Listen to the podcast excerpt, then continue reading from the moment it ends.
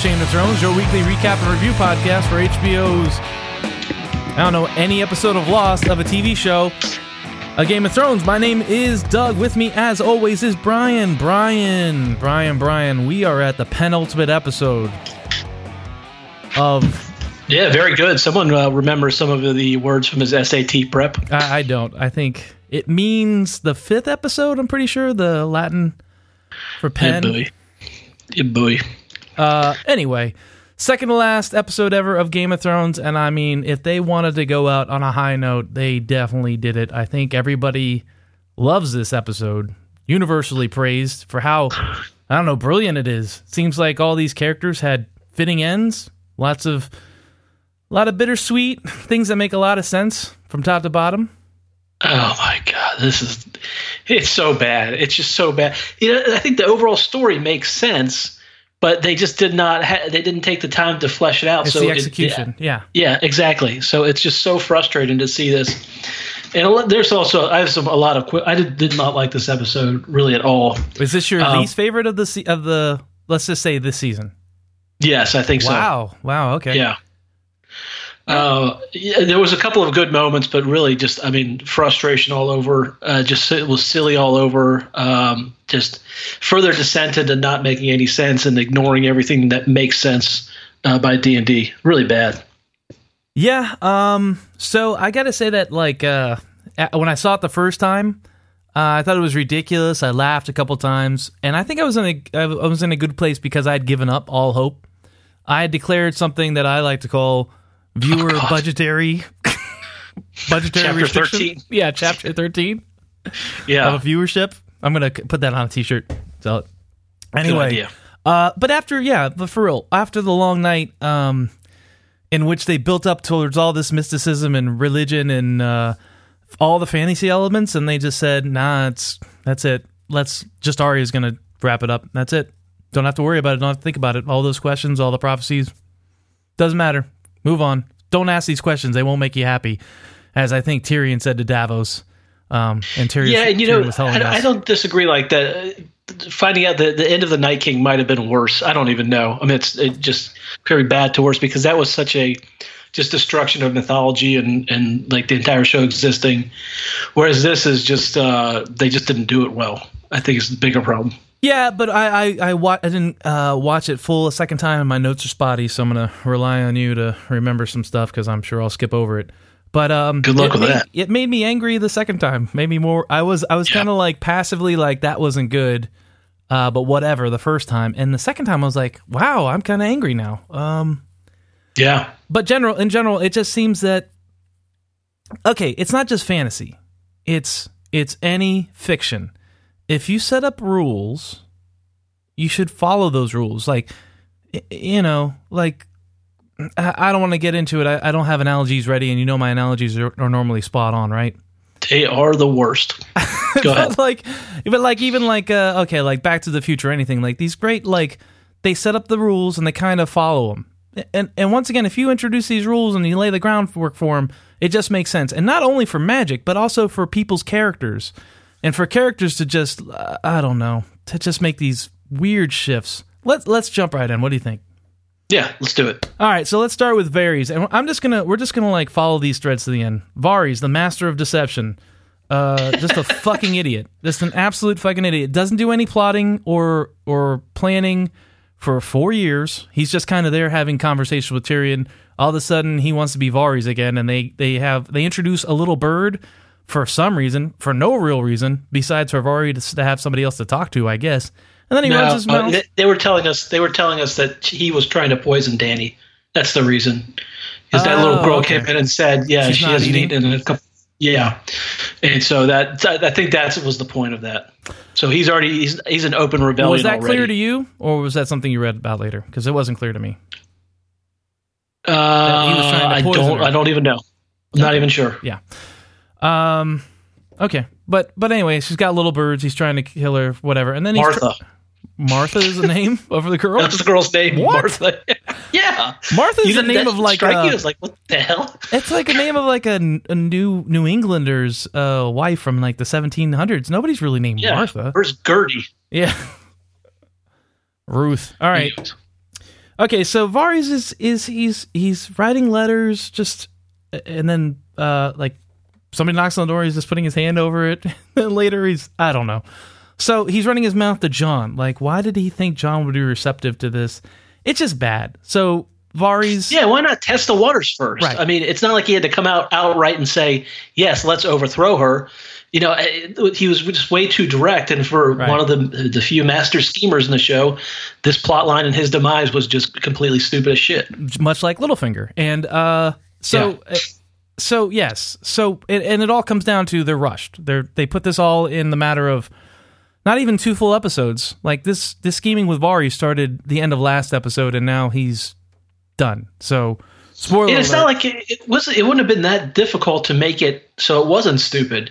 You know, Tyrion, somebody stumbles upon him like in some scheme, right? Uh, you, you, know, it just like instead of just being blatantly obvious. I mean, I just don't get it. And out of all the people besides Littlefinger, this is the guy that you know how to do this, and it just the inconsistency with these characters as these seasons have progressed, it just becomes more and more frustrating. And I don't know how they don't consult somebody because I, I don't. I mean, even if even if George isn't helping them out anymore, I, I there's got to be enough nerds out there that know like how these characters behave, or like even uh like continuity people. Well, they don't have continuity people on set. We know because of the coffee mug thing, but you know what I mean. Like people that just like will um. I don't know, spot check this for for canon, like even if it's show canon, I, I don't know. Yeah, it's, it's frustrating. I don't know. Uh, uh, they may be worried about leaks. Uh, I mean, if this is what they're writing, it's hard to believe that more than a few people saw this and said, "No, this is good. This is fine." I just it's impossible. I mean, it's just like George. I mean, well, George Lucas had some credibility when he was doing the like the Phantom Menace and the prequels. People were like, "Yeah, this is fine." I mean, he, I mean, Star Wars. I guess we just go along with it. Um, but here, I, I I don't think these guys have enough credibility. And just speaking of Star Wars, Disney gave these motherfuckers a trilogy, and I can't.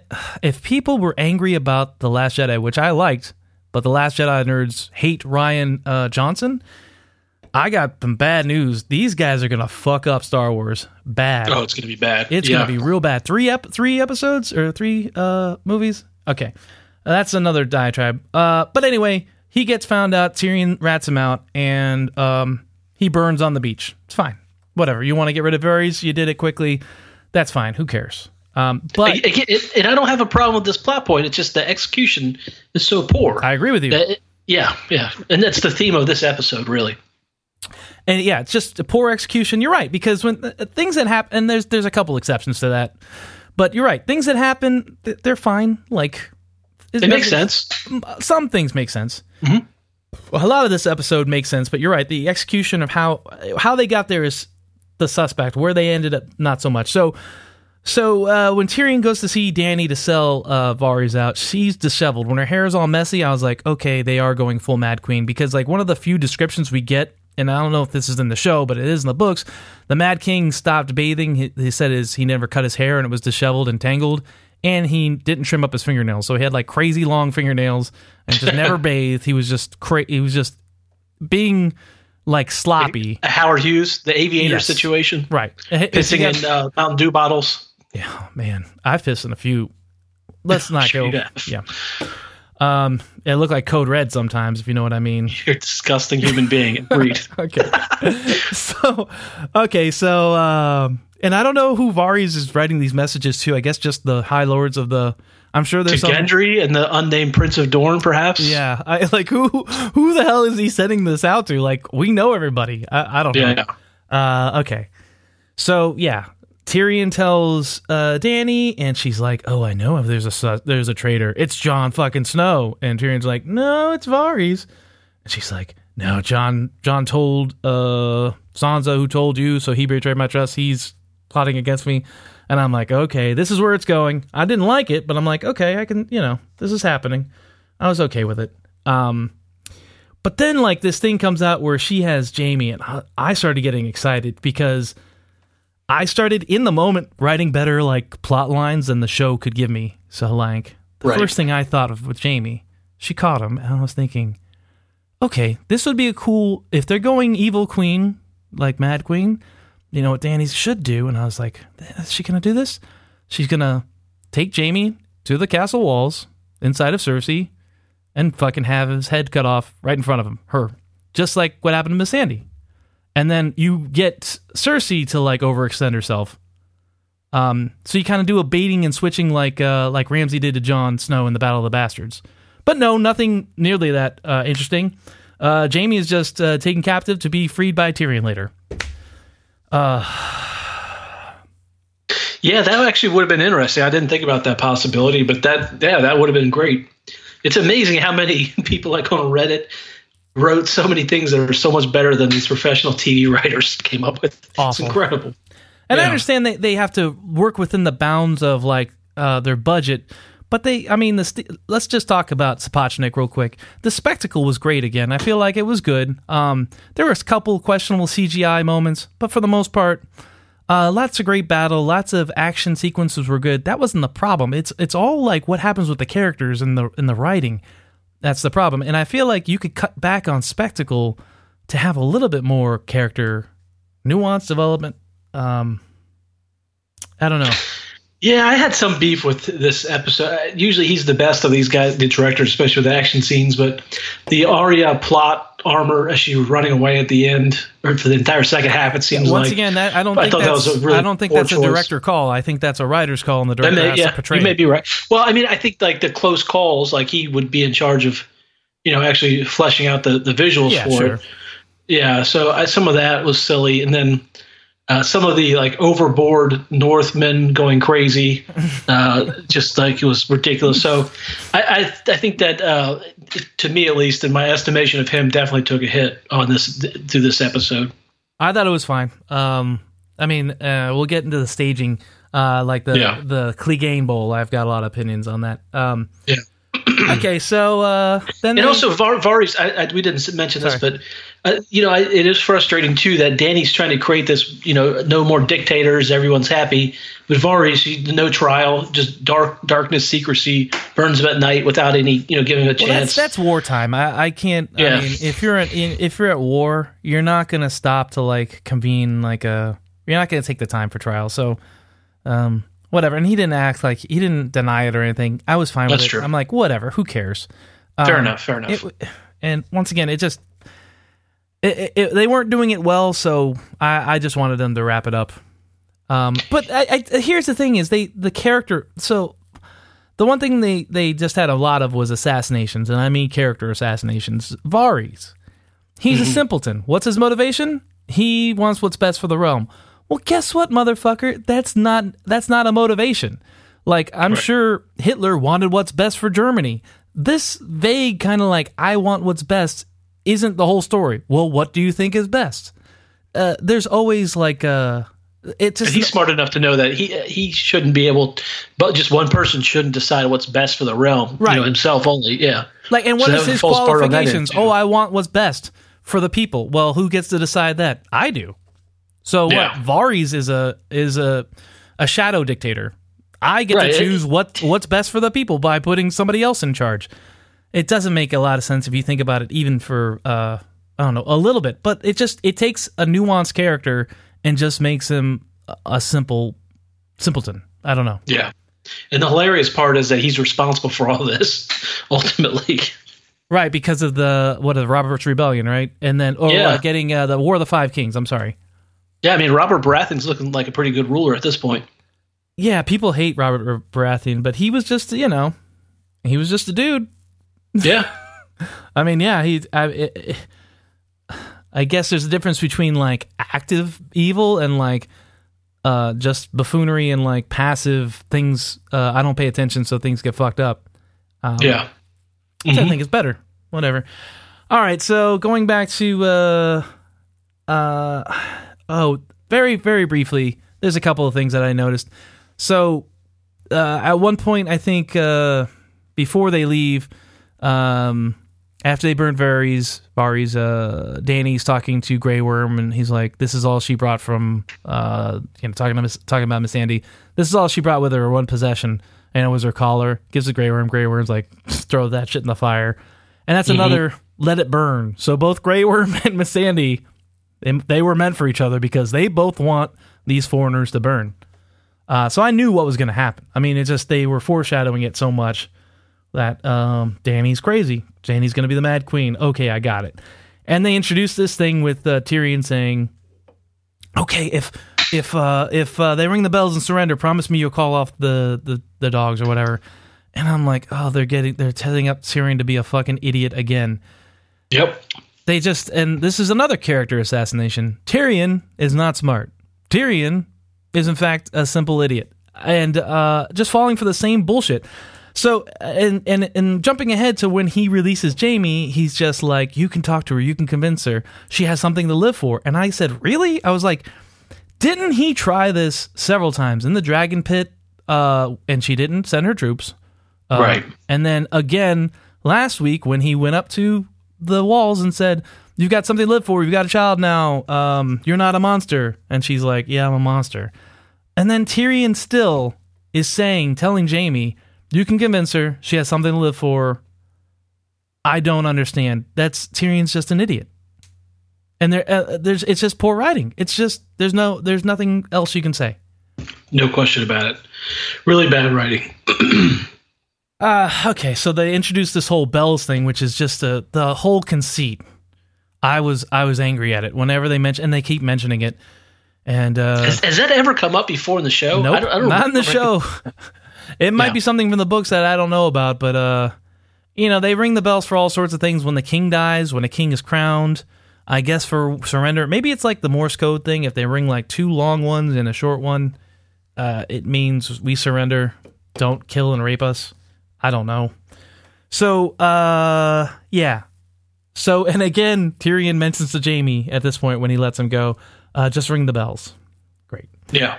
And Tyrion frees Jaime because Jaime's his best friend and he says he wouldn't survive, which is fine, I guess. And Jaime did free I, him. So I did think that this was a touching moment. This is yeah, a, one of the fine. few moments that, that, was was good in, in, this episode in particular, in my opinion. No, I I've always liked the um, relationship that Tyrion and Jaime have had. You know, right. because they're quote unquote the good Lannisters, which Jaime, who knows? Good God. yeah, we'll get to it.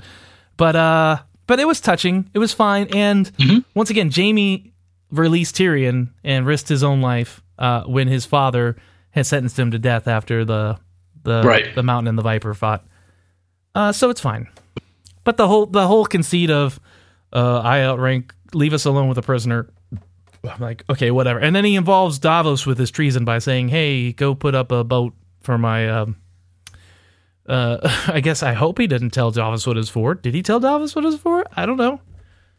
Yeah, Davos a traitor? Mean, apparently no consequences. Dany didn't wake up the next day and say, "Where is this guy?" I mean, what, what, yeah, that, that, the execution of this didn't make any sense. Like the guards are just going to walk away, and then the prisoner gets out and runs away. I mean, just it, it, really silly. Yeah, and it's just it's just dumb. It's just dumb TV writing. Just right. Dumb. Yeah, and the whole Dany reveal, that's the last time, the next time you film me will be the last time. I mean, why does she even have any faith in him? Has he done yeah, anything why? right? He hasn't done it's, anything. Yeah, yeah, it's in. Yeah. I'm oh, sorry. Go why ahead. Now? No, no, that's right. So this is what yeah. it's about. Uh, I was about to. I was about to get on another rant, and I, I think it would be appropriate later. So, oh, okay. Uh, if, please yeah. remember it for later because we got some rants. I'm gonna go on a mini rant right now, and this is from my notes. I wrote, "I feel so bad for Peter Dinklage because I feel like he was given so much good shit to do uh, in season three and four when he came and ruled uh, and took over King's Landing, and he was dealing with Joffrey, trying to keep him in check, and he was dealing with uh, um, Charles Dance, the guy who played Tywin, and his trial was great. Like Peter Dinklage, Dinklage won awards, and now he he's got just bullshit to work with, and he's doing his best, and I feel so bad yeah. for him you sent me um, a video via message, and it was what three minutes of ca- actors from Game of Thrones talking about how disappointing season eight was, and they didn't do it like fully disappointing, but the worst one was Peter Dinklage. They said, "How do you think it worked out in the end?" And he just he just robotically looked at the camera and said, uh, "David and Dan are the best TV writers in the world. It couldn't have worked out any better than it did." And he said it in such a weird, flat monotone that you could tell there was something there. Yeah, that's what's really frustrating. Is I get it that they didn't sign up to write the show. You know, they just wanted to adapt something. but fucking walk away from it if you don't like it that much. Right. I mean, I mean, you just hold it for ransom. I mean, what? I mean, if they they went on how many breaks? They they started taking like a year and a couple months break, and then it was like almost yeah. two years break. Guess what, motherfucker? Just just take three years off. And their effort has gone such downhill be, because I think at least when they took over, it was season five or so they were still trying. They were right. still trying to make sense, and they, it's clear they just don't give any shit whatsoever at this point. This is what we're given. Yeah.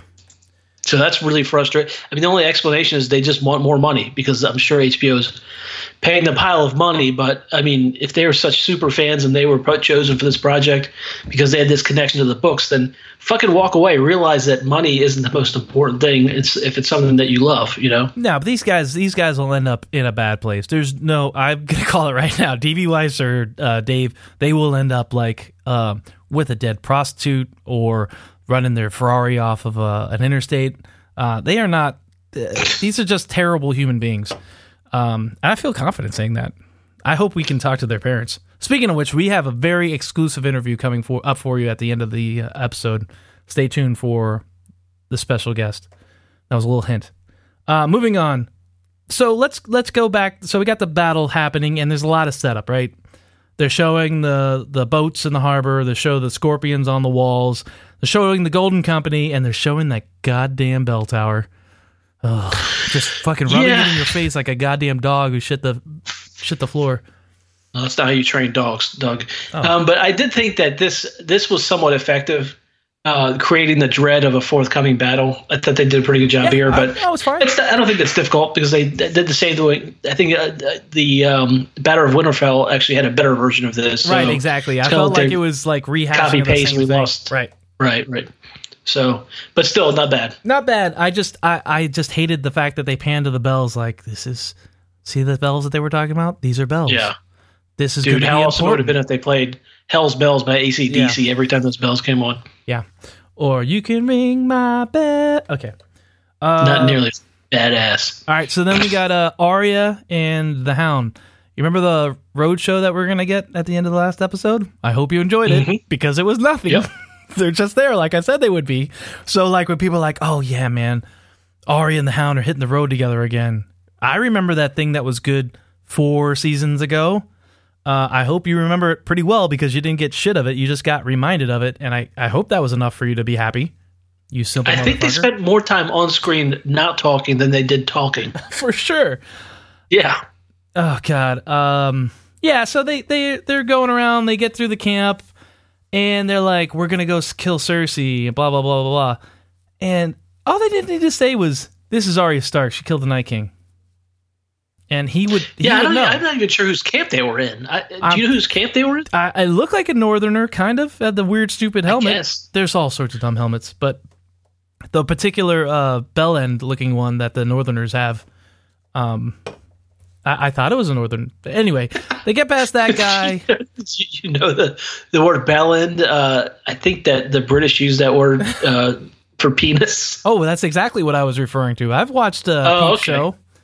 I thought you were actually referring to like the end of a bell. Oh no, we would. I mean, I've mentioned the bells plenty of times. Like, so I guess it kind of gotcha. works on a couple levels. But yes, they they look like dicks. Mostly on one.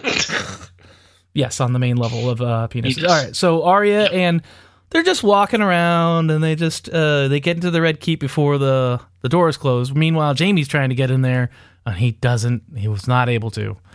Um, so he's going into he's going in the outdoor. He's going where he was going to escape, and they put the boat. I guess Davos, in conjunction with Tyrion, set up the boat at the uh, exit where they were supposed to leave for Blackwater Bay, and so Jaime has to go there. Fine, whatever.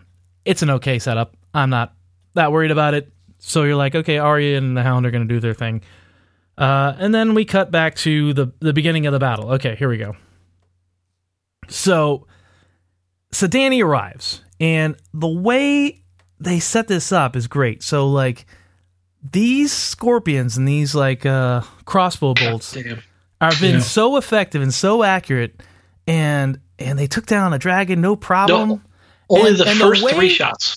And, and, the first three shots, they all hit.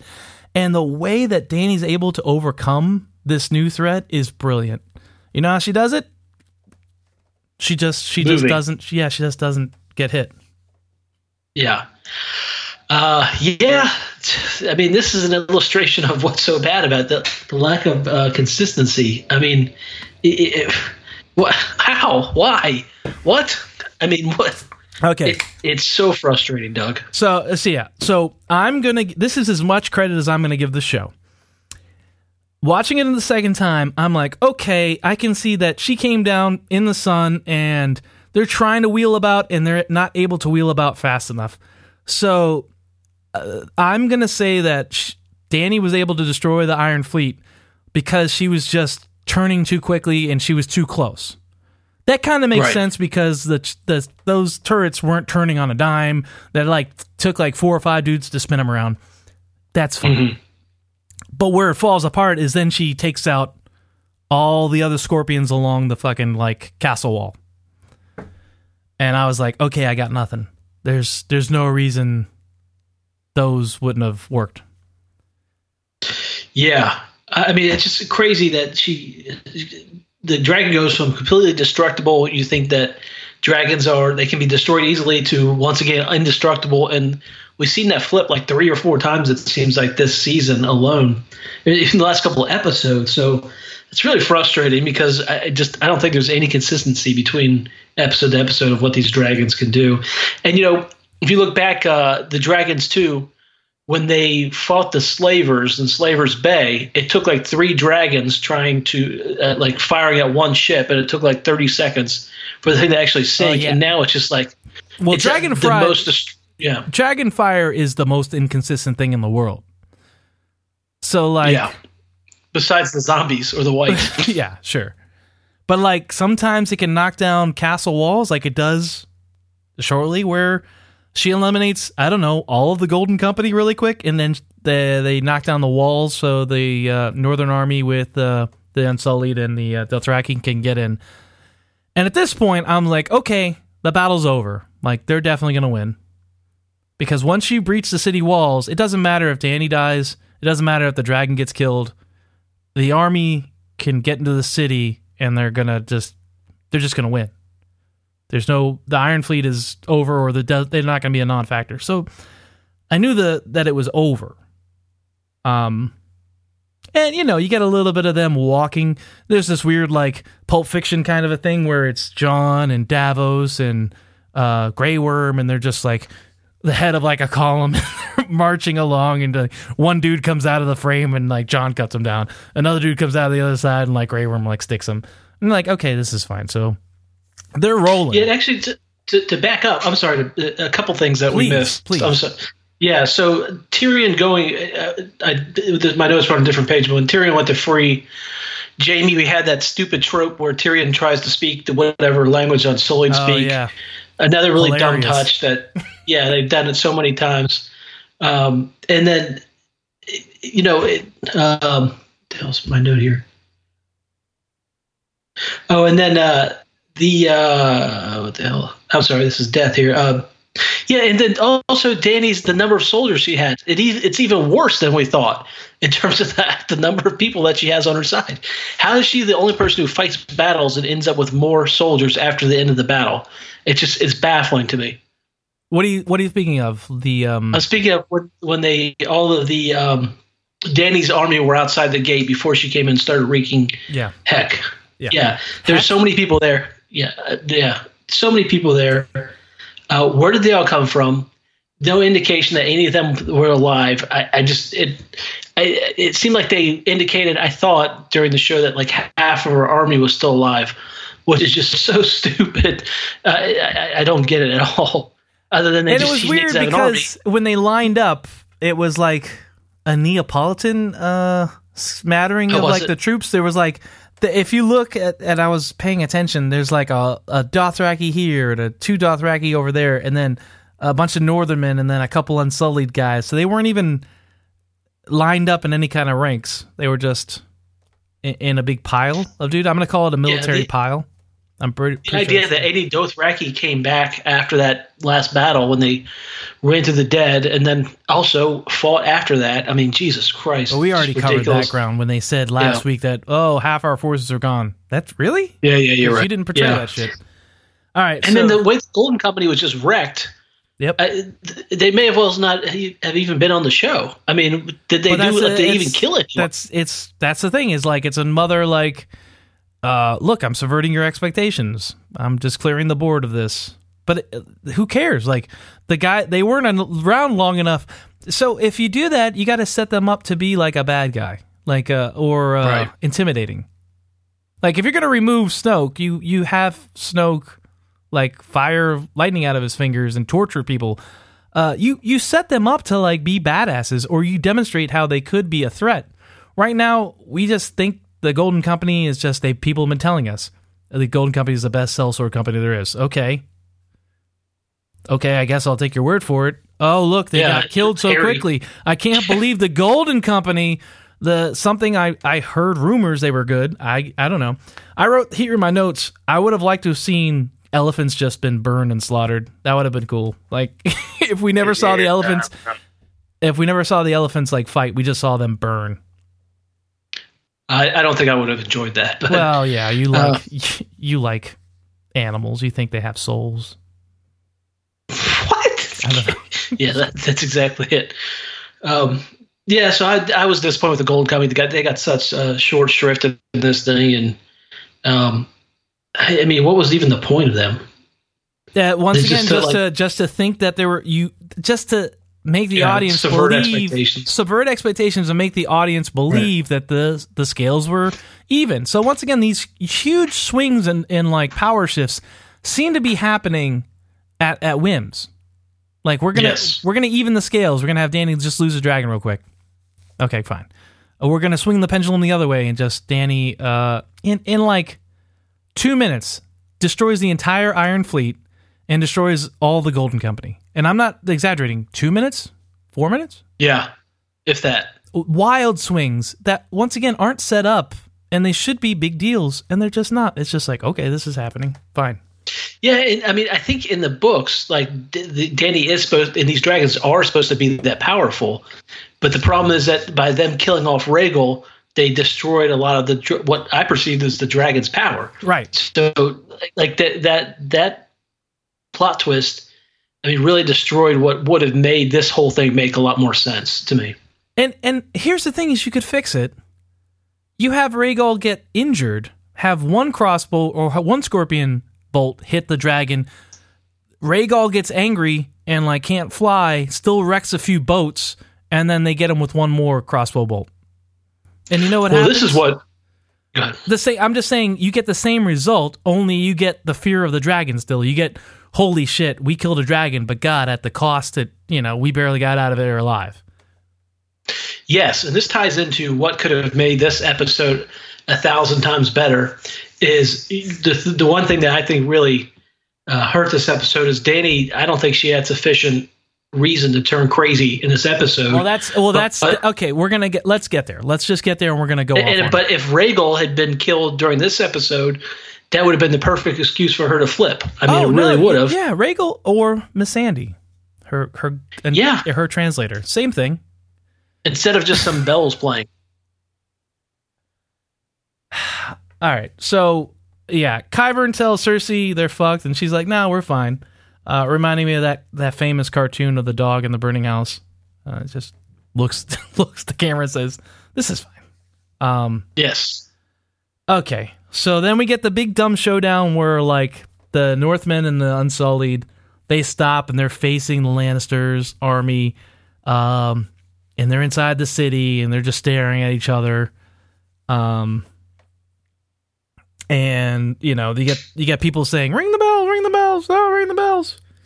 And we start hearing um it's another foreshadowing. I noticed it the second time they start playing hints of the music from the light of the seven so when the um the sept exploded so i knew an atrocity was coming i was like okay but i was hoping it was going to be cersei but obviously it it turns out to be dany more on that in a second so the th- soldiers throw down their weapons and they finally play the bells, and then we just get we get the where the show goes off the goddamn rails. Dany, I can understand her being angry, so she gets really pissed. She's like, "Okay, the battle's over. They won," and she's just looking at the red keep, going, "Motherfuckers, those motherfuckers, those motherfuckers must pay." She takes off with Drogon, and I'm like, okay, yeah, this is great. There, she's gonna fucking wreck the Red Keep and just burn it down. But this is where they fuck up. They have Dany start killing civilians with dragonfire for no fucking reason, and this is where I I don't I haven't read any reviews yet, but I I can imagine this is where people are pissed. All the people that name their children Khaleesi, all the people that got tattoos yeah, that's out there. a theme on the it's a theme on the internet right now. What about like people like yeah, the, yeah. Apparently, Khaleesi was a name that people. Oh yeah, people were children. naming their kids. Yeah, Arya and Khaleesi and shit. Yeah, and uh, putting away your uh, Mother of Dragons T-shirt that you did specifically. Not my Dany. Yeah. Um, yeah. So it, it, this is a product of them compressing the seasons. Um, this last season, you know, I don't think this was earned. Her, her, she was always impulsive and made bad decisions, but she was never a lunatic. She would never go out and kill innocent right. people. She is angry. So is, she is not yeah. insane. And the thing is, if they were to make right. her insane, they could have they could have just thrown a couple of examples, just a couple. No, and those are the, the two easiest ways is Drogon or uh, Rhaegal or or Missandei die this episode, or both. Even better, both yeah. die this episode then you could actually say, you know what, maybe she did lose her mind. And you, you go online and look at like Reddit and people trying to explain, you know, how this came about, and it's just such tortured logic, yeah. and it certainly is not on the screen. Uh, other than people don't like her in the north. Well, too bad people don't like her in the north. She had a good chance to make a good impression in the south by just taking out Cersei. I don't think Cersei has any love among the public people, right. or the, the you know the unwashed masses. So she could have come in there, gotten rid of of uh, Cersei, and then been benevolent right off the bat, and it probably would have worked out fairly well. Well, even know? if she would have just gone, yeah, and taken out Cersei, taken out the Red Keep, like uh, right, that that would have been enough. You know, just yeah, just do that because the, nobody nobody loves Cersei, and then if she actually was, I mean, she also is responsible for the world being alive. So, like, if you let Varys or uh, that red the red priestess that went away who ran the good PR yeah. campaign, I mean, let the word be spread that Dany was responsible for saving the saving humanity. It's a really short path to her being like, yeah, we love this lady. But instead, she just decided to go full ham on the thing, and it, it just didn't make a lot of sense to me. It doesn't make any goddamn sense. It doesn't make uh, uh, an iota of sense to to.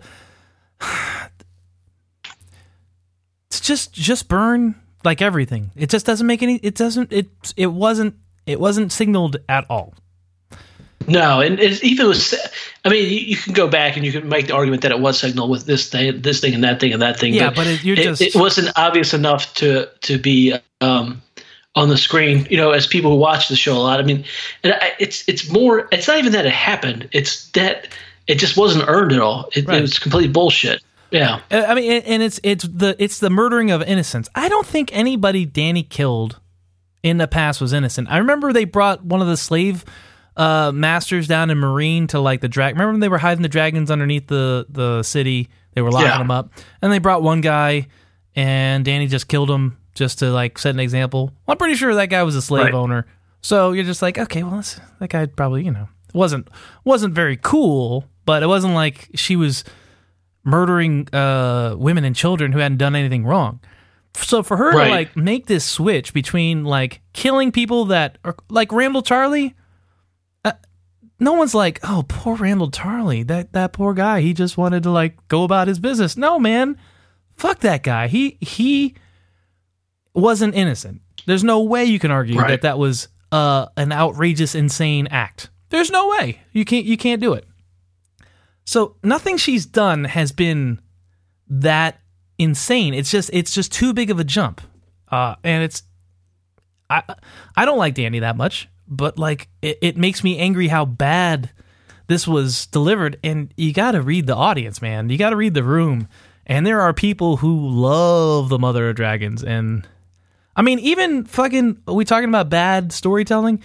Even in the prequels, like Anakin Skywalker his mother was killed by sand people. He lost his temper in a moment and murdered an entire village of sand people, women and children. Well, you know, I guess female and juvenile sand people. I don't know what the sand people are. Anyway. Oh, this is bordering into your alt right.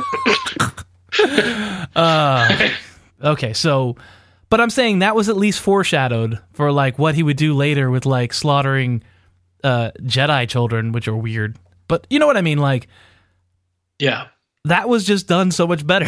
and that's George Lucas in the fucking prequels. This is ridiculous. This you is Jar Jar Binks was a good idea. Oh, Jesus.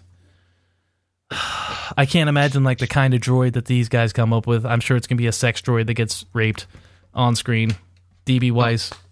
Wait, um, um, yeah. Also, you know, Grey Worm. I, I thought it was odd that Grey Worm now has emotions. That he's upset about Missandei. That's fine. I mean, I guess that's uh, yeah. I don't know. It seems silly to me. Um, what you know, one thing that was going on during all this that we, we were talking about now is um, with Cersei's excuses to Qyburn about how they might still win the battle. Oh, he there's still uh, like what did she say? Euron the the gray floor. What the hell's the name of Euron's? Uh, the stupid, she says the well, fleet. Qyburn says fleet? we're not doing so well. Yeah, she says the Iron Fleet still controls the bay. He's like, no, they've all been destroyed. we still have 65 ballistas or scorpions. No, they're all destroyed. And she just keeps like coming up with excuses, which I thought was pretty hilarious. And also, th- this is where uh, we touched on a little bit earlier, but this is where the dragon fire can just destroy melt. I mean, melt yeah, stones. Like I mean, has just... so much power. yeah, it's just crazy. Although I, what I've read though online is that it does I think I said this earlier, it makes sense in the, the context of what George R. R. Martin wrote. I mean, this, these dragons are like fully nuclear. We just hadn't really seen it before this episode. Well, so I mean, consist- but they were. I mean, even in the Field of Fire, when they were building the the uh, wagon train thing, like she'd spray some right. people and they would just disintegrate to ash, and other people, Drogon would light on fire and they would run around for a while, and it just right. didn't seem to really have too much. I, I guess if they took the full blast, I don't know. It, it and I guess you know it's the, the lack of consistency. Yep, that's what it is. All right, so and, I didn't. You know, yeah. uh, so I didn't mind. So the Dany thing was was ridiculous, and I can't believe she's going there just committing atrocities left and right. And then for like, but I didn't feel the same way about uh, Grey Worm and the Northmen killing all the the Lannister guards. I'm like, hey guys, the North remembers.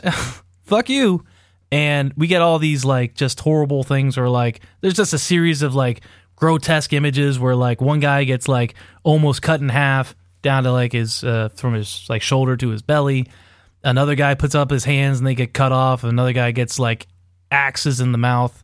Uh, just a whole bunch of like awful things. But they're soldiers you know fuck them uh, it's just the women and children that are running and getting sprayed with dragon fire that are like that's upsetting uh, so I didn't mind like yeah, Grey Worm having like a little like Grey Worm having a fit and uh, killing soldiers that have surrendered. That doesn't bother me. I mean, that seems within his. Nope. That seems with it. That seems like a believable and uh, from the motivation of him as a character, right? Like you said, you Agreed, you, don't, yes. you don't like him like having emotions, but you can see how it's like it's not out out of nowhere. It makes sense, right? Yeah, I'm not upset about it. Yeah, but yes, then the Northmen turning and raping and killing children and women, that that was upsetting, and I, I get what they're going for, but I don't know that we needed it. I, I don't really don't think it adds much to the story. Um, Besides, they're all just, pinning it on dany It's dany's fault that these guys are rapists. I, I guess. I, I, I mean, but it, did they need to do that? I don't think they did.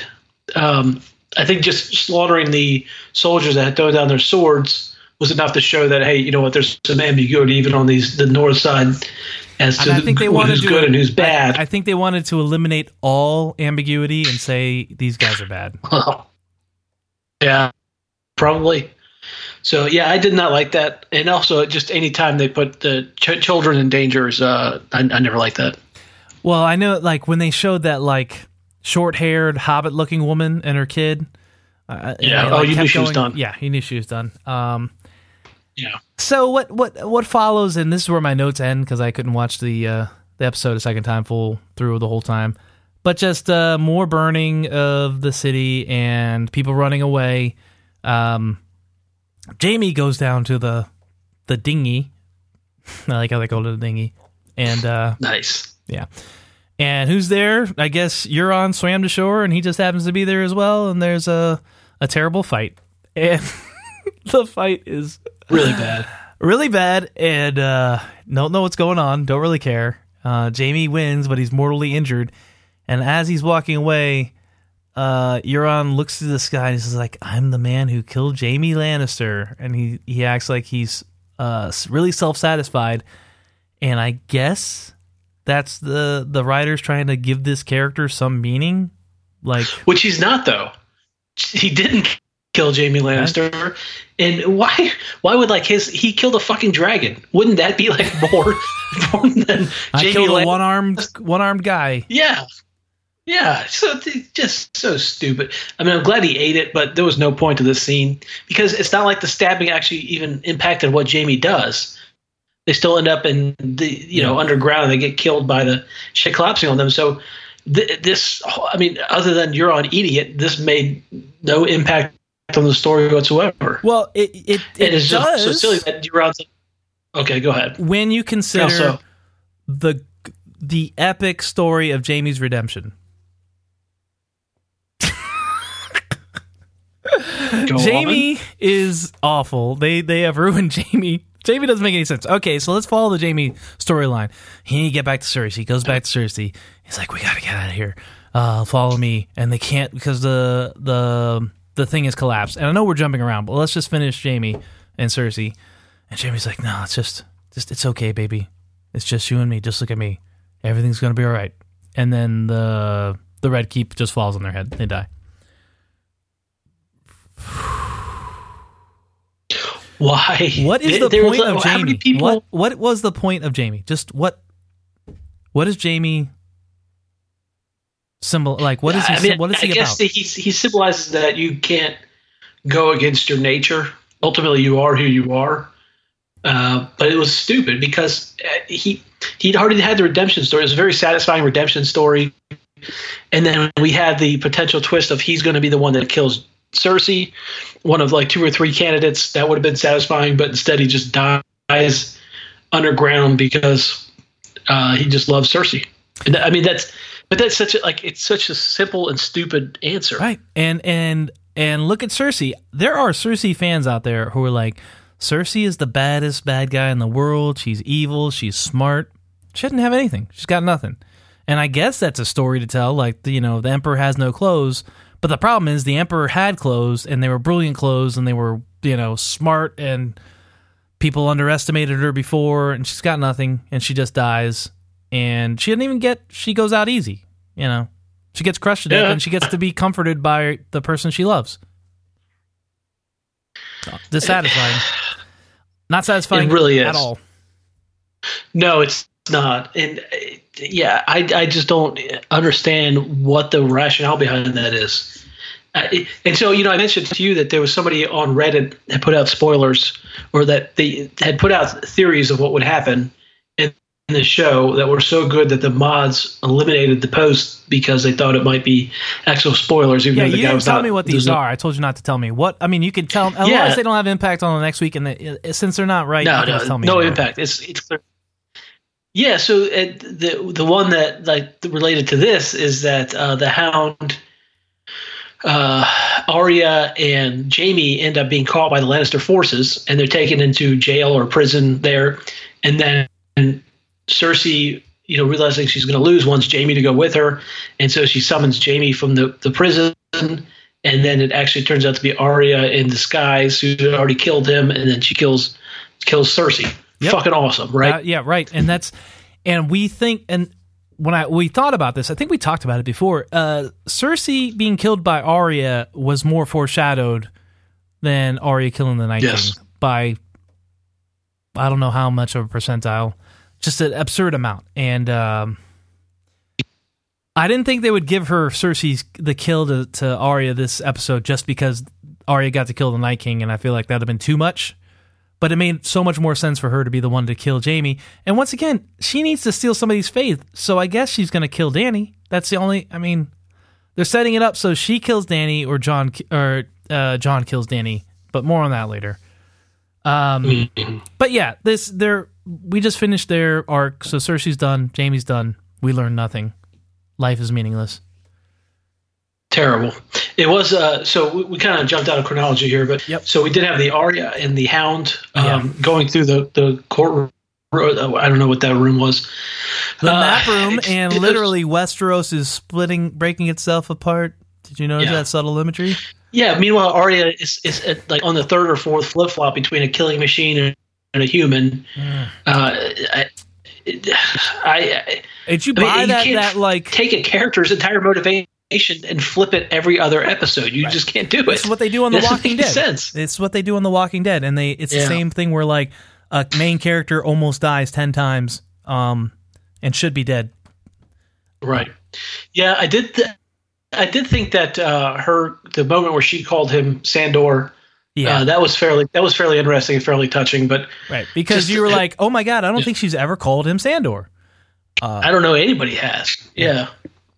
But at least not in a long time. So that was kind of touching. Then we have. Um, But she yeah. says, "Thank you, thank you for saving me." What? Yes, because well, well.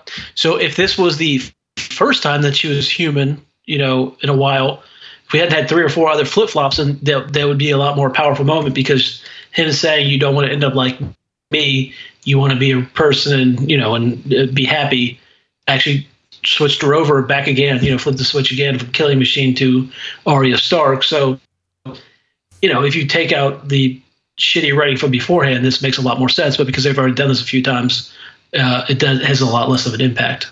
Plus, she's been motivated by vengeance and Yeah.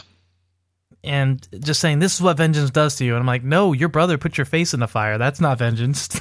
That's fire. Yeah. Well, yeah, exactly. Last episode, I'm going to do a thing. I'm never coming back. This episode, okay, you know what? I'm Uh, not going to do it. now I'm that we're here, back. you know what? I don't want to do it. This seems like a lot more trouble I thought it was going to be. Uh, so I hate the flip flop. Then we have the um, the the the hand the hand and uh, Jesus Christ, I'm losing it here. Uh, the the Clegane Bowl. Oh, here we go. Clegane Bowl. Let's do it. Yeah. Which so I did like the way that Qyburn ate it. That was Yeah, I thought it was ending. great, and there was a You great know- setup. It was Yeah. listen, it was a great setup by.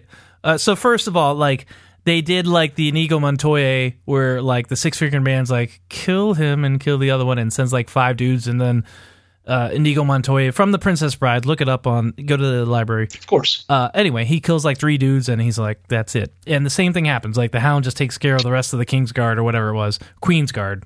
Forgive me. Um, so it's just Gregor, and, and the setup is great. Uh, Sir Gregor, stay by my side, and he just looks at her and is like, "Nope." and I'm like, "Okay, this is kind of cool." Even though we don't know what Sir Gregor is, we don't get any explanation. We never will. Once again, we don't know what the White Walkers are. We don't know what how Qyburn made this zombie. What what are the limitations of the Gregor zombie? It doesn't matter. Who cares? It's over. But the fact that he's just like, I'm not going to obey you, it just crushes his head. And I, That ain't my job. oh man, That's so above my pay grade. so what I've realized with with Gregor, which is amazing, is all about head trauma. He just that's his thing, and it's so disturbing every time. Um, think about it, like every He smashed that one dude that uh, told the story about banging Cersei Yep. a few seasons ago. Yeah. Yep, smashed his head. I mean, busted the guy's uh the viper's head open. Um, he's just he's just in a head trauma, and I think that's cool. He's got a thing. Um, so the battle is fine. I just didn't like it on a staircase and like the the sky is opening up and the walls falling down. I just didn't like that, but I kind of liked it. But it went on way too long, and and once again, it's this lack of consistency where the mountain can smash people's heads open with like just flicking his wrist. Meanwhile, I know Gregor's or uh, Sandor's strong, but like he's like beating the shit out of them and throwing them around, and he, his head isn't breaking open. It, it just goes on forever. Uh, I did like him getting stabbed like a million times and not and just taking it. I liked how cool he looked when he was just like a gross white festering blob of like a corpse. I mean, I like seeing uh, Cersei just kind of walk by. Ooh, nothing Yeah. to see here. doesn't say anything, just like okay, Yeah. you only have eyes for him. I'm I'm out of here. Bye. Yeah. Uh, yeah, and I thought uh, the ending was disappointing because he he did kill uh, the mountain, but I mean, at, at the cost of his own life. So, like, it's not like he gets to savor the victory or really means anything. And so, I mean, like, if it's a complete Pyrrhic victory, and then, he, you know, it does also, also he killed the zombie mountain, who apparently had, I mean, I don't know how much, you know, yeah, how much he had his, going on upstairs? Like, yeah, did he just kill a guy who doesn't even? But really that's is, the thing is, is like automaton. It, it, must have remembered him because that's why it didn't. It it the whatever Gregor was started right. disobeying orders. So it's some of Gregor was still in there. And and then they don't even really explain why. I mean, other than the mountain being just a psychopath, why he had it in for his brother. I, that, that was also kind of they never really brought that up. I mean, other than the guy's just a lunatic. So um, I guess I would like some more explanation of why why that was the case. You're never gonna get it, never gonna get it, never gonna mm-hmm. get it, never gonna get it, never gonna get it, never gonna. Whoa, whoa, En Vogue. Whoa. Look that up in the library too. Um, okay, so what else happens? Um, Arya is trying to save people, and she just almost dies like ten times, and then escapes on like a white horse. Total plot armor. Yeah. Yes. Jesus Christ, that fucking horse. just in the middle of the town, there's a horse here. You know, and also I didn't really didn't like. Uh, I thought that Dothraki, you know, that Dany had instructed the Dothraki they're not just supposed to rape, pillage, and murder for the sport of it, which I thought was a big deal. And then in that during Arya's escape, they're just running around just hacking up women, children. Um, so without further explanation, I thought that was off off point. You know, um, Arya should have died at least ten times during that. That was frustrating too. I, and you know, people on the internet thought that uh, it would have been better without her because she has such plot armor at this point.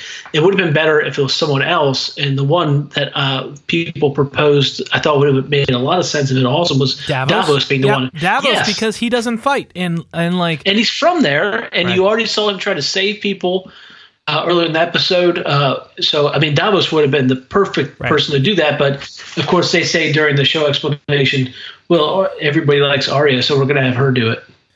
Uh, I Which, didn't see that. Like, the, I always yeah. watch the inside the episode things later because they make me even more angry because their explanations are worse. Like when you find out their like rationale, you're just like, oh, that's even worse than I thought. And um, that really was it.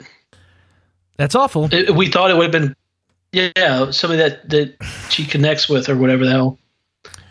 Uh, really stupid. Yeah, really dumb. And uh, and and the only thing they can and it's and it's not like it's good, but the only thing you can say is that she is a witness to all these atrocities, so she's going to have real motivation to murder Dany. Um, yeah. Yeah, I think I you have to think that at this point she's going to be the one to kill Dany. I don't really know what they're going to do for the next hour and a half, but I guess they're going to do something. Still, we, we never saw the end of. We saw the end of. We never saw the end of where Dany went at the end of the episode, so who knows? Um, well, we saw the the previews from next week really yeah. show nothing. It's just the aftermath of the battle, which yeah. right. I, I'm hoping there's going to be a time jump. Yeah. I don't know. I just I just like that's the possible. Idea that might jump. fill it out. I don't know. I, I yeah, I mean, I think the odds are that uh, it's supposed to be bittersweet to some extent. So, what would be bittersweet at this point? I don't think Dany's obviously not going to be the ruler.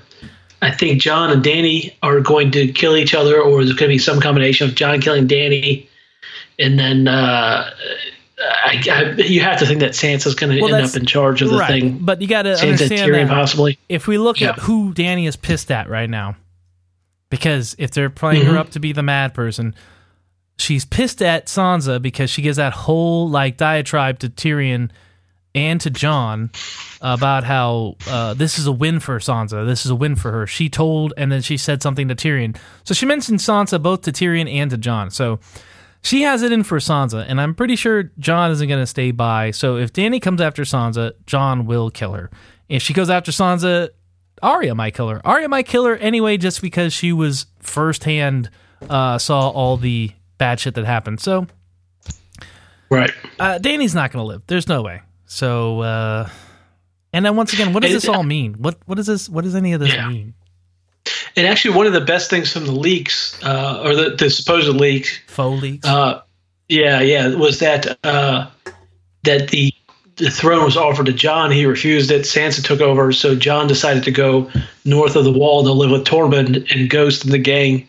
And while he's going out there, he finds uh, the North people uh, dead and butchered and arranged in one of the symbols or shapes that the uh, White Walkers did, which I thought would have been an awesome ending because absolutely, you're, yeah, I mean, you're the, the threat's still out there.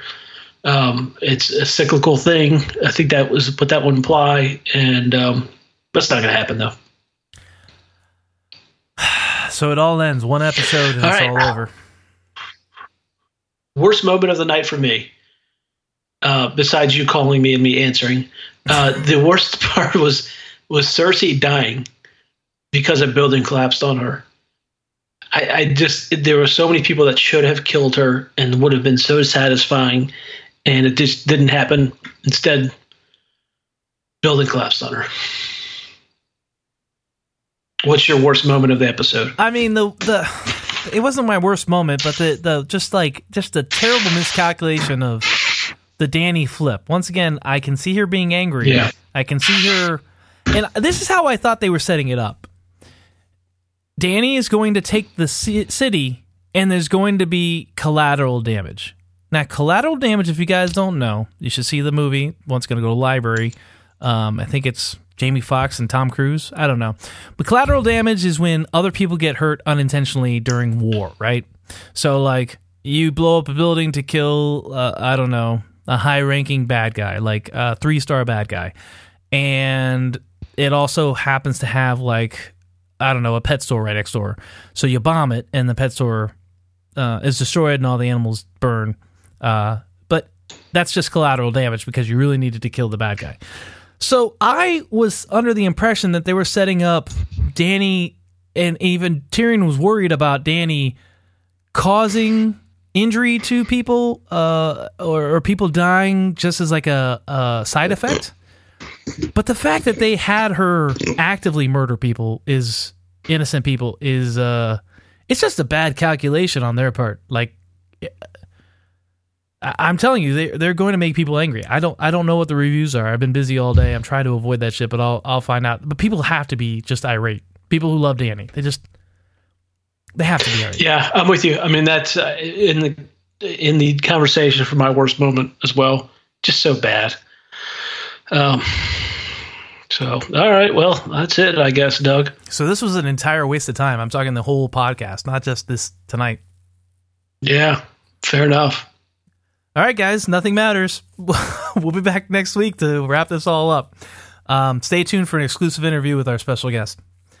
All right, uh, we got to rate this. Oh yeah.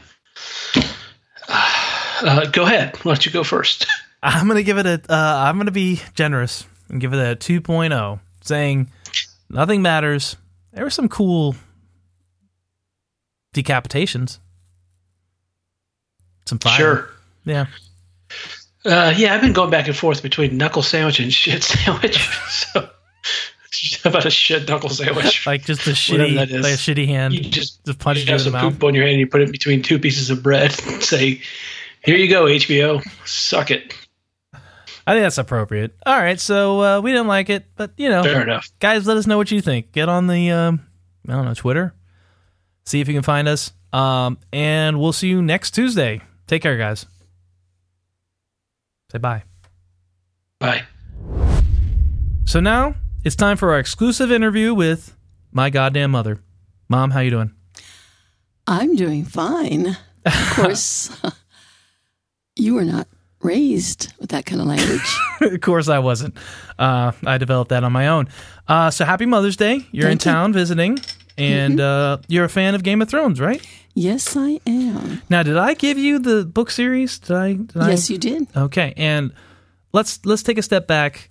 Uh, you were into Tolkien. Uh, that's one of the things I knew about you. You liked a lot of fantasy um, growing mm-hmm. up. I wasn't into it. I didn't get into fantasy until like college. I I didn't start uh, reading like Lord of the Rings. I got into Harry Potter around the same mm-hmm. time, all that mm-hmm. stuff, and I started consuming it. But were you always into fantasy? I know you studied medieval literature in college, so yes, I did. How how did you get into that? Uh, I liked all kinds of books, but I especially liked books that told stories about your imagination, about someone being a hero, overcoming odds, and um, having some kind of superpower, and uh, especially historical. Any stories are based in history. I remember I started reading Lord of the Rings in 1972. But that was when it was having its renaissance, right? Because it came out in like the what 40s or 50s. I know I was. Um, I don't know how I started, but I read those books all the way through, and then I read them again, and I was so impressed by the development of the language and the culture of each one of the groups of people yeah, that were involved races, in this. Yeah. Yes, it got to the point where I had this huge map of Middle Earth mm-hmm. actually up on the wall. Yeah, and um, it, it, was my friends all thought I was kind of, I don't know, kind of a nerd. Yeah, well, nerd. well, as they say, nerds are cool now. So yes. Uh, it's okay to be a nerd nowadays mm-hmm. by mm-hmm. some people's standards. I don't know, not, not mine. I don't like nerds. oh, kidding. right. Yeah.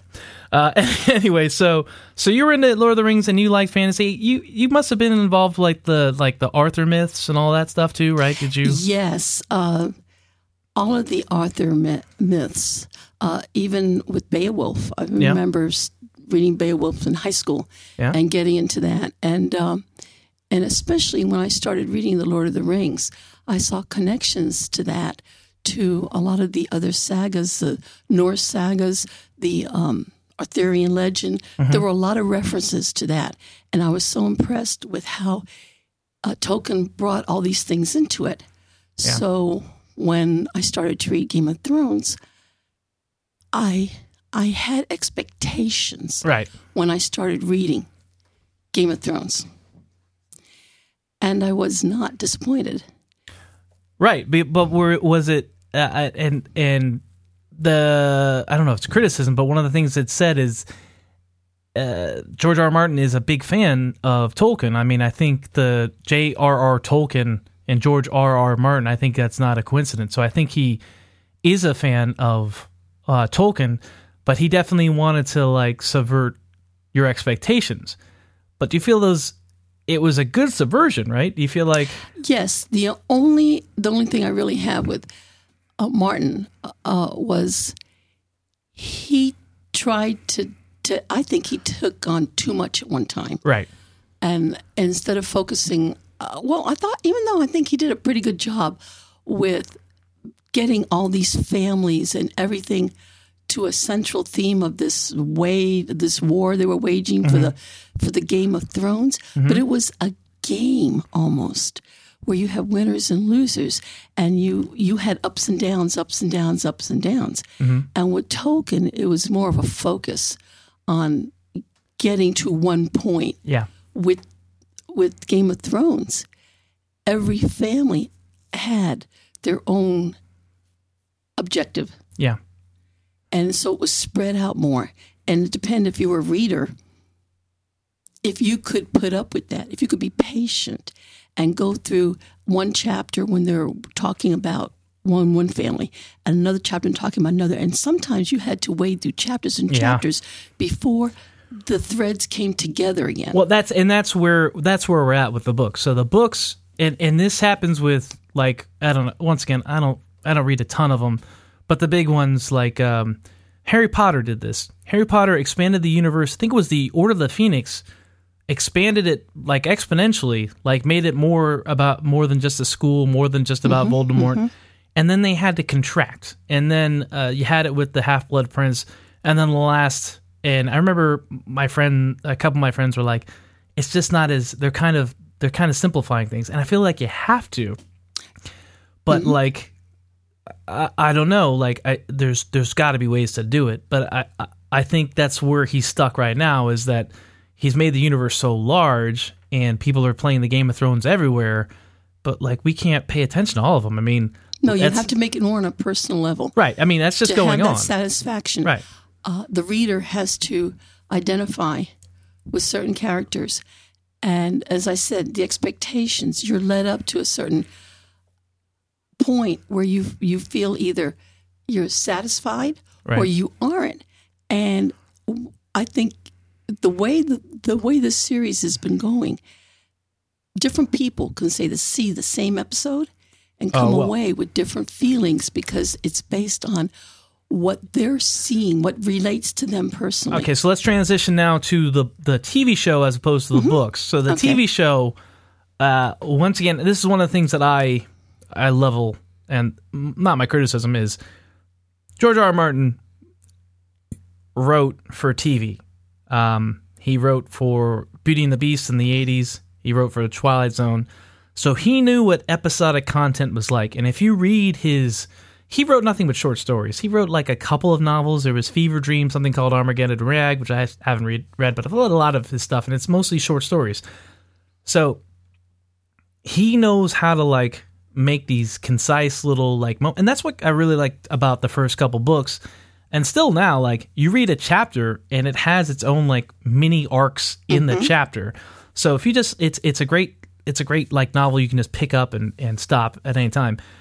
Um but you have these people who adapted the books for a TV show, but I feel like it was very easy. Besides the fact that it was a fantasy world and uh, it's going to be expensive for CGI like dragons mm-hmm. and stuff, felt like it was a very easy transition. And the first few seasons were very much sticking with the books, and they were, I mean, they were great. I mean, uh, uh, they were they were they were very satisfying, and uh, and then they just kind of when George Martin didn't finish any of the books, he just when they started it, I went to uh, when Dance of Dragons was released. I went to a book signing.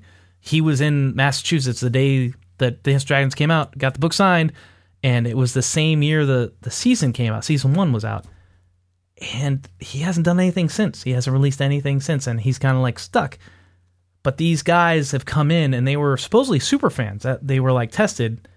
But I feel like since they don't have the books to follow, they're just kind of making up as they go and they're just they're falling back on like just not even literary tropes, like TV tropes, like like eight. This feels like the A Team. It feels like um, I don't know. It just feels like cheap. Well, I feel that part of the writers are being driven by audience reaction. Yeah, and that's a problem, right? It's like mm-hmm. these people reading their reading their comments. got and, away from them, right? And uh, what was popular, they're more trying to please their audience, right?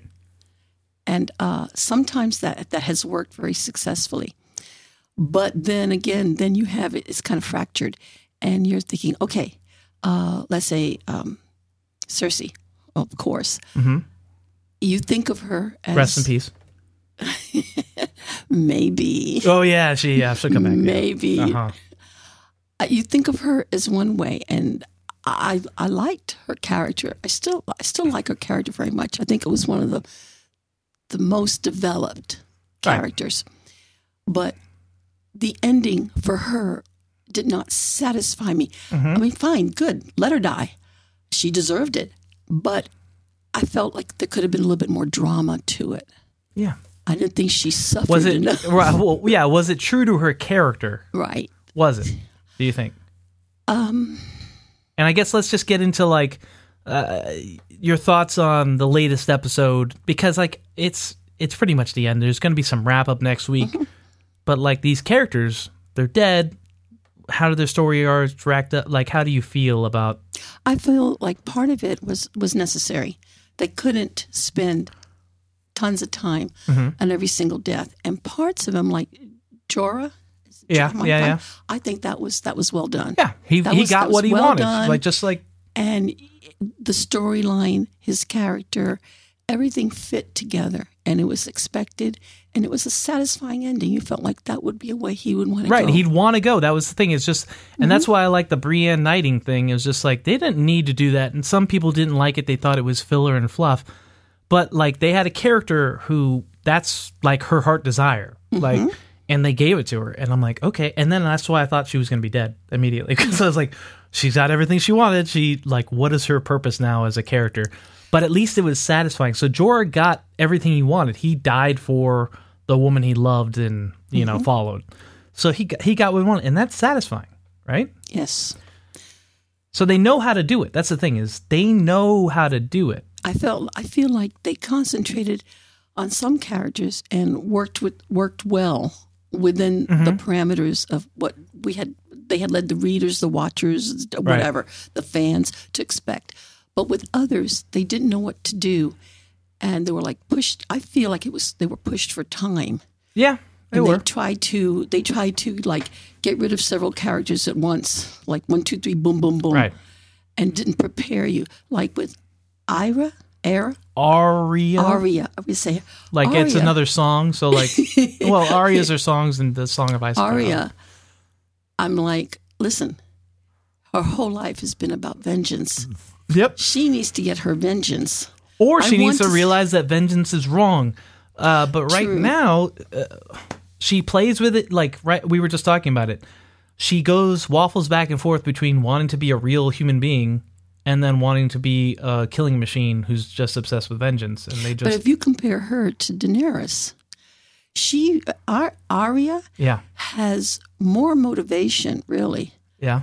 To follow through on all this than Daenerys. Daenerys is like, well, my genes yeah. are like, you know, I come from a crazy family and yep. my genes are just coming through and I'm going to revert to my character. Right, exactly. And, it, and, that's and, and and, and uh, it could be a difference of opinion, but I don't feel like they've established that as like her being susceptible to that. It seems to be like she's just going crazy because it's her time to go crazy instead of like she's always been crazy. We just have been looking the other way. I don't buy that. I would. Ex- I think I would have accepted her her her change. Yeah. Her if they had just worked it out a little more.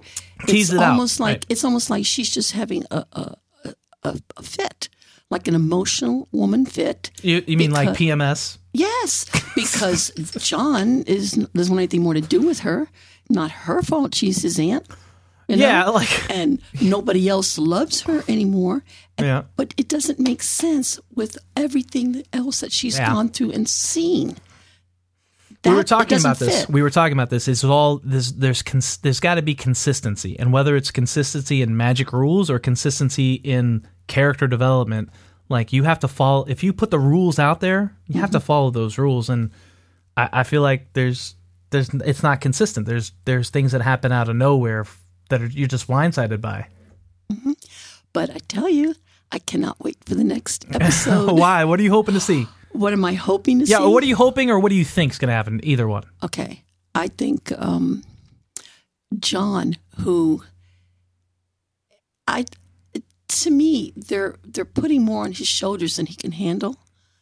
He up until this point he's been steadfast, he's been reliable, mm-hmm. but he hasn't been a, a, a, character that just inflames your interest in every. yeah, know. he's he's he's boring. Yeah, he's, yeah, he's yeah, just right. a he's just but a guy. But they're putting him in this position, right. and I kind of feel like Tyrion has to watch out because uh, Daenerys is going to kill him. Yeah, I mean, she said she you, do, fail me again, it'll be the last time you fail me. So, so she's basically said, "I'm going to kill you if you screw mm-hmm. up," and she and he let his brother out. So, yeah, but that made that made sense that he let his brother out. It really did. It, it, and that's what I, I said. Because there's a theme of family, right? And Jaime broke him out of jail when mm-hmm, he was convicted mm-hmm. to die after the mm-hmm. the whole mountain and the and after the Joffrey got was murdered and they thought he did it.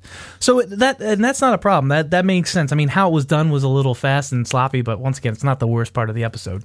Well, it's it's all it's uh, to me it's a lot about family. Right. It's uh, all about uh, it's family, all about family, family more than politics. Right. It's family loyalty, and and I'm hoping to see that um, Ira, Ira, I, Aria, Aria Arya gets with Tyrion Jon, I I think they're going to get Daenerys. Daenerys. Oh yeah, yeah. They're, they're, there's no way Daenerys lives. It's just a matter of how many mm-hmm. other people go down with her, um, yeah. or what the future looks like. Yeah, because Westeros is going to be ruled by Sansa. That that's what every it, it's what everybody has been thinking for a long time, and it makes the most amount of sense. But like they don't make Sansa out to be the nicest person in the world or She like the most worthy. Yeah, she's she's a nice princess and and like uh like for a while like I wanted her and Tyrion to get back together. I thought that was going to be the thing cuz they were married once. It makes sense. It is, you know, these Tyrion is smart. He would be an excellent ruler. Right, yeah, but and then like Sansa would, you know, maybe checks check some of his bad worst interests and or worst uh whatever habits, and she would do the same for him, or they would do the same for each other. Uh, and I think that would work, but I really think it'd have to be. Once again, I, think they're gonna have to raise Dany and Jon's baby if Dany is pregnant. Once again, who knows if that's gonna happen? They haven't confirmed that. Cersei and Jaime were pregnant, but that led to nothing because they both died, presumably. But I and another thing, the dragons. I keep hoping in the back of my mind that the dragons had been busy Right, but that's the laid thing. eggs somewhere because I hate for them. You have this resurgence of three dragons after how many years of no dragons anymore? But but isn't the fantasy trope that like magic is always fading? Like look at the Lord of the mm-hmm, Rings. Mm-hmm. Magic is receding. We gotta the dragons gotta go across the ocean to the west to to Yeah. Numenor or whatever it is. I don't know. And like the first men, they're not there anymore. The first men Right. who, who created the White Walkers, who who did all these. Oh, the children of the forest and Children then the first men and all Yeah. that stuff. But yeah, Yeah, uh, they're they're gone now. So Right. maybe the dragons are going to fade away, Right. and they won't have them anymore. It'll be kind of sad, but maybe that's the progression. I don't know. well, that's and that's the big thing is I feel like I I don't know if it's an allegory, but I feel like the books were leading to like making a statement. I feel like stories, yes, it's fun to enjoy the ride, but like a story has to have like I've I've enjoyed movies and and books where like I've enjoyed the ride, but like the author, the author like sums it up and puts a pin on it, and I'm like, I don't agree with the pin you put on it. I don't like it, but I like the journey. But I feel like there there's got to be a point, and I don't know if the show knows what the point is. Like I can't re- tell you what I think the show is trying to tell us, and I think that's a big problem for me. Like I feel I, I- I don't know what the show's trying to tell us. The Game of Thrones will go on forever. Well, that's nihilistic. Well, to and, me, it this I think the title says it all. It has been a game of power. right? power and jockeying. And look how many fa- families have risen and fallen, and uh, and they're against each other. Yeah. trying to get what big deal. So but that's the, but that's the thing is you the, gain the well, throne. the- what, but the, what happens next? But the, the yes, but the the White Walkers were supposed to represent the existential threat that all this Game of Thrones is meaningless and Mm-hmm. you guys are screwing up and and ignoring the bigger picture. But they simplified that and they're not a problem anymore. So just ignore all that. Go back to playing your Game of Thrones. So I don't I don't I just don't know what they're saying. I don't either because whoever wins. It's, not. like- it's no. There's it's no such thing as a. end. yes, exactly. It's never going to end. And it's not even like a yeah. cyclical. Like uh, at least we talked about the White Walkers coming back every couple thousand years. Maybe the White Walkers will come back, but who cares? Because humanity will defeat the White Walkers again, and then they'll just play their Game of Thrones and Over kill again. each other forever. Okay, so let's. let's I don't want to take up all your time, but thank you for joining me. Um, Mm-hmm. Sure. You're you're excited for next week just to see who gets who, but I mean, I feel like this is like that's that's what I'm tuning in for. Is just like, how are they going to kill each other? But but that's the thing is like it's it seems petty. It seems like I'm watching like a soap opera now instead of like a like a real epic like story. Like, and and that's a real shame. And I don't know who's to blame. Beside you know you could Well, in most epics, you you usually have winners and losers, but you have a satisfying moral at Right. the end. You know, there's Right. there's some kind of lesson to be learned, yeah and uh, like you said, is there actually going to be a point to all this? Right. Like if we look back to Lord of the Rings, and I think I told you because I knew you were into Lord of the Rings, I never read it, and then I read it in college. And I was like, I can't believe this son of a bitch, Frodo, spends all this time taking this ring to this goddamn mountain to throw it into the lava. And he's about to do it. He's like, No, I'm going to keep it for myself. And I and I thought it was such a great. That's like amazing storytelling because the entire story builds to that moment and it's unexpected and it's satisfying and the the the ring gets destroyed but it out it happens in like a happenstance kind of thing like all your planning and all your effort can be undone by like your base nature. Uh, it, it has to do with power and struggling and like I, I don't know. It just it just it was so satisfying. Mm-hmm. But with Daenerys, again, you're leading up to all this, and you think, oh, she has three dragons. Of course, she's going to win right. the war. And then with this twist, it did make it interesting. I'm just saying it wasn't presented. Yeah, it wasn't. Pre- it wasn't set up set properly. up yeah. correctly. Right. But this this could be a really cool twist to it because okay. now what's going to happen next week? Well, let's and and I don't even care about the show anymore. I'm I'm more interested than ever to finally finishing this book series. So heaven, mm-hmm. like God willing, we'll get the uh, and this is my secret thought. Like once the show wraps up, I'm hoping after next week we get an announcement that the next book will be out because I feel like it. I mean, it's been nine years. It's time, uh, and then we can finish this the story and see the way the story was meant to wrap up. And that's the real shame of this is like this is their TV show, but it's George Martin's story. And we're getting exposed to his story in this way. And it feels it feels crappy kind of, you know what I mean? Like I'm sure uh, just like do you remember when Stannis murdered his daughter? How could I forget? Right. And the showrunners are saying told us that that's George R. R. Martin said that's going to happen in the books. I believe that. But I believe they're going to get there in a more satisfying way where I believe that Stannis Baratheon would murder his daughter. Like, I believe the stakes would have to be so desperate mm-hmm. or or or he like the explanation of why he did it would feel more satisfying.